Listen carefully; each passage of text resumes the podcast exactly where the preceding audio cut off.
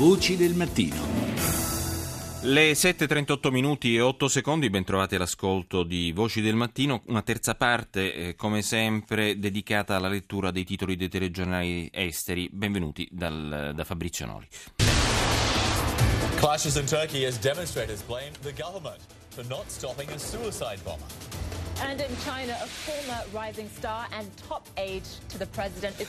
Proteste ad Istanbul contro il governo turmo, turco che non ha saputo fermare l'attacco suicida che ha causato la morte di 31 persone. La polizia usa gas lacrimogeni contro i manifestanti mentre l'esecutivo accusa l'ISIS di aver ispirato l'attentato. E poi Andiamo in Africa, ancora scontri in Burundi nel giorno delle elezioni del presidente Ngungru Nziza che cerca conferma al suo, ter- al suo, contestato terzo mandato. Infine una notizia viene dalla Cina, Ling Jihua arrestato, era il braccio destro dell'ex presidente Hu Jintao con l'accusa di corruzione, è stato espulso dal partito e rimosso da ogni carica governativa. Passiamo alla BBC. This is BBC World News with me, Alice Baxter. The latest headlines. Turkey is stepping up security along its border with La Turchia ha promesso di aumentare le misure di sicurezza lungo i confini con la Siria dopo l'attacco bomba suicida che ha causato nella città di Saruk la morte di 31 persone e il ferimento di un centinaio di altre. L'esplosione è avvenuta durante un raduno di attivisti curdi che stavano pianificando di eh, passare il confine appunto per la Siria per ricostruire la città di Kobane. Secondo Ankara nell'attentato è stato coinvolto l'ISIS. E poi il presidente della FIFA, Blatter, è stato costretto a interrompere la sua conferenza stampa dopo che un attore comico inglese, Simon Brodkin, gli ha buttato in faccia una manciata di banconote false. Blatter, dopo l'incidente, ha dichiarato che non intende ricandidarsi alla guida della massima organizzazione mondiale del calcio in seguito alle eh, recenti inchieste dell'FBI che ne hanno travolto diciamo, il direttivo. E poi una polemica interna al Partito Repubblicano, Repubblica, Repubblicano Americano. Il senatore McCain non è un eroe di guerra perché si è fatto catturare. Lo ha detto Donald Trump, il miliardario americano, sabato scorso durante la campagna elettorale a sostegno appunto dei repubblicani nell'Iowa e non si è fatto attendere, eh, non si è fatto attendere la risposta dell'interessato appunto di McCain che ieri ha chiesto al magnate di scusarsi pubblicamente con tutti i veterani del Vietnam per le sue dichiarazioni. Passiamo a Deutsche Welle. For decades, this has been the U.S. interest section in Havana. Now it's an embassy again. L'emittente tedesca in lingua inglese celebra la riapertura delle ambasciate cubane e americane rispettivamente a Washington e a Havana. Qui in particolare ha ripreso vita un edificio che vedrà dal 14 agosto sventolare sul pennone la bandiera a stelle e strisce in occasione della visita, della visita del segretario di Stato eh, americano John Kerry. Quindi dopo decenni di ostilità inizia una nuova era tra le due nazioni. Ieri il ministro degli esteri eh, di Cuba, Bruno Rodriguez, ha presieduto la cerimonia di riapertura della sede diplomatica, facendo tra l'altro un appello agli Stati Uniti affinché venga rimosso oh, l'embargo nei confronti dell'isola caraibica e restituito il territorio della base navale di Guantanamo. E chiudiamo appunto questa prima parte dei TG stranieri con Arirang. As Japan nears the 70th anniversary of the end of World War II,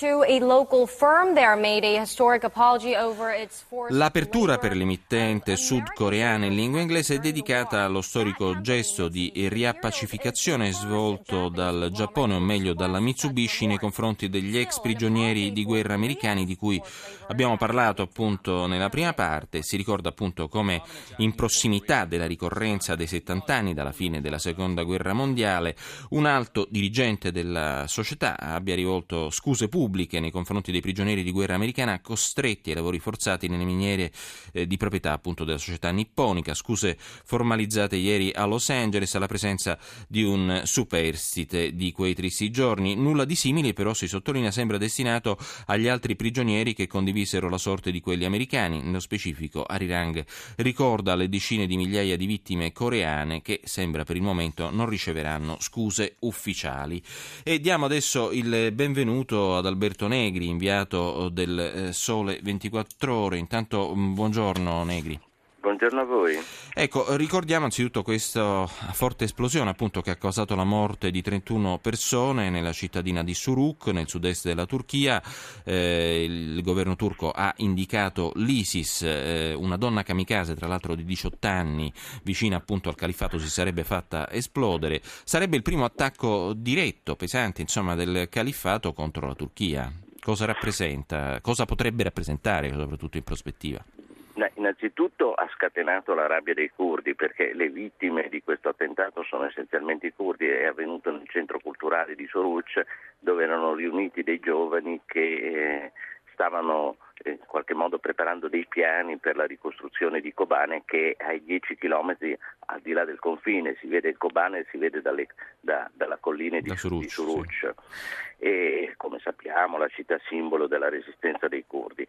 Rabbia perché? Perché in realtà se da una parte eh, l'attentato è stato ufficialmente attribuito dalle autorità turche all'ISIS, al califato, è anche vero che eh, ci sono anche ipotesi, ipotesi, diverse, cioè il fatto che per esempio questa frontiera porosa sia poco controllata e che permetta ai jihadisti di passare dalla, da una parte all'altra della frontiera, sono accuse che i curdi hanno già rivolto alle autorità turche anche recentemente quando c'è stata una controffensiva del califato a Kobane oppure quando c'è stato l'attentato durante la campagna elettorale a un comizio del partito curdo a KDP a Diyarbakir.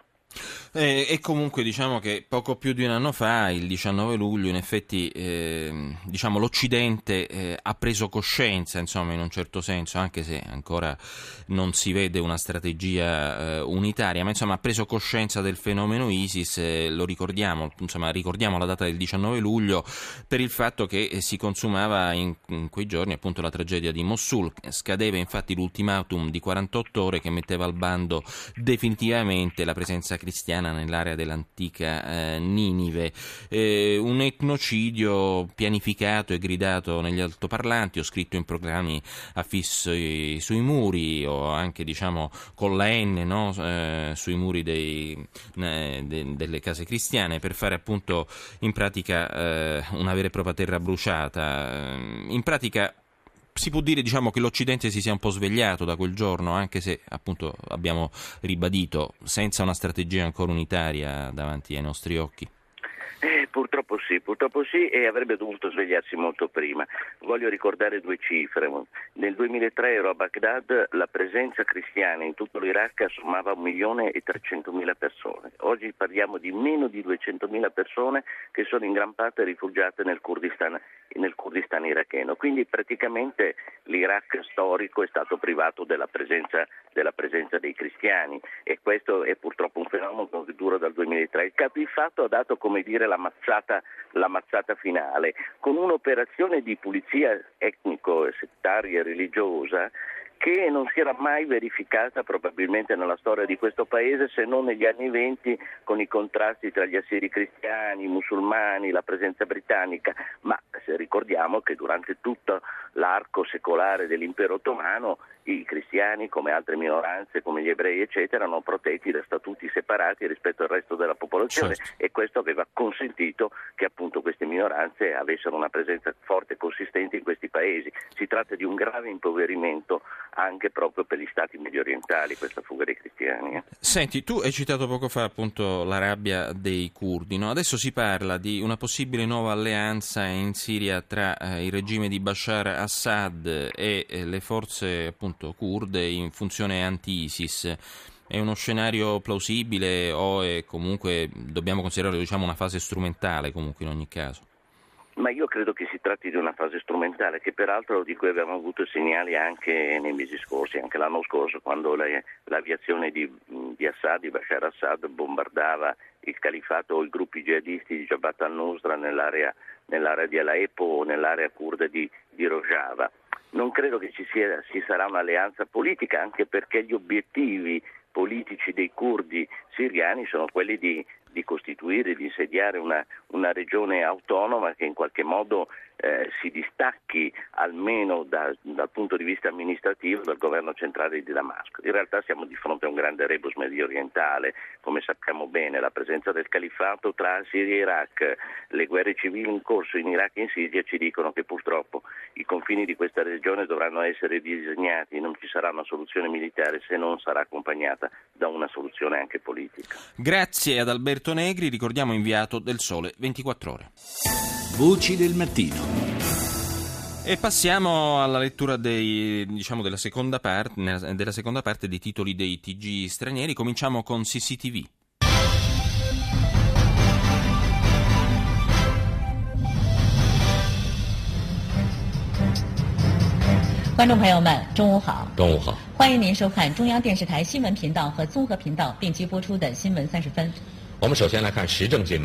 In vista del primo agosto, anniversario della fondazione dell'esercito popolare cinese, il TG appunto di Stato sottolinea come il presidente Xi Jinping abbia eh, diciamo, dichiarato eh, e sottolineato insomma, l'importanza della modernizzazione delle forze armate cinesi, ma si parla anche di clima, di un'ondata di caldo eccezionale, evidentemente non solo in Europa, ma anche nel nord della Cina, mentre per quanto riguarda il mondo esterno, definiamolo così, CCTV TV dà ampio risalto alla riapertura delle relazioni diplomatiche tra Stati Uniti e Cuba, ma dà anche eh, diciamo, visibilità alla visita del segretario della difesa americana in Israele in seguito all'accordo sul nucleare iraniano e alla riapertura delle banche in Grecia. Passiamo al TG di France 24.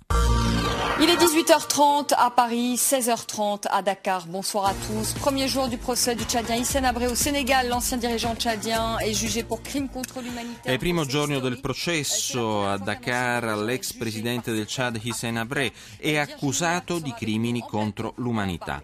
Un processo definito storico da France 24 perché è la prima volta che un dittatore viene giudicato da un tribunale africano, un dittatore africano ovviamente. Ma l'immagine del giorno è quella della bandiera cubana alzata nell'ambasciata a Washington, un simbolo forte che rimarca la ripresa dei rapporti tra Stati Uniti e Cuba. E infine le elezioni della presidenza della FIFA in occasione della conferenza stampa. Sepp Blatter, l'attuale presidente, viene contestato con un lancio di banconote false. Ma passiamo ai TG del mondo arabo. الظهيرة من الميادين السلام عليكم وإلى عناوينها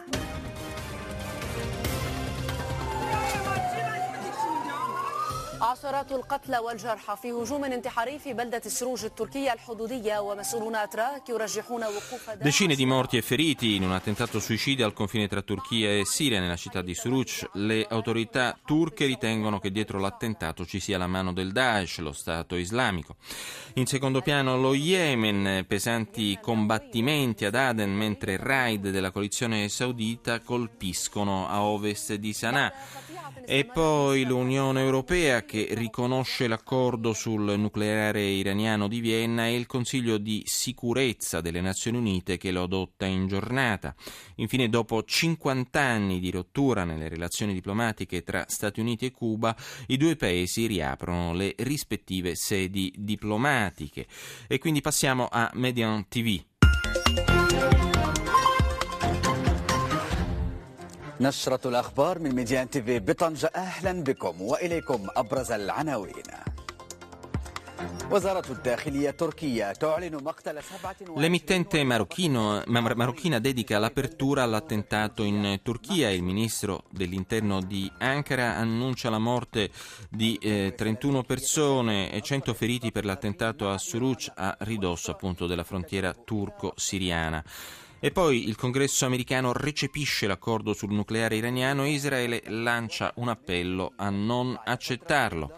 Infine le banche greche aprono nuovamente le loro porte dopo una chiusura che è durata tre settimane in seguito all'accordo con l'Unione Europea. Quindi vi proponiamo un servizio di Al Jazeera.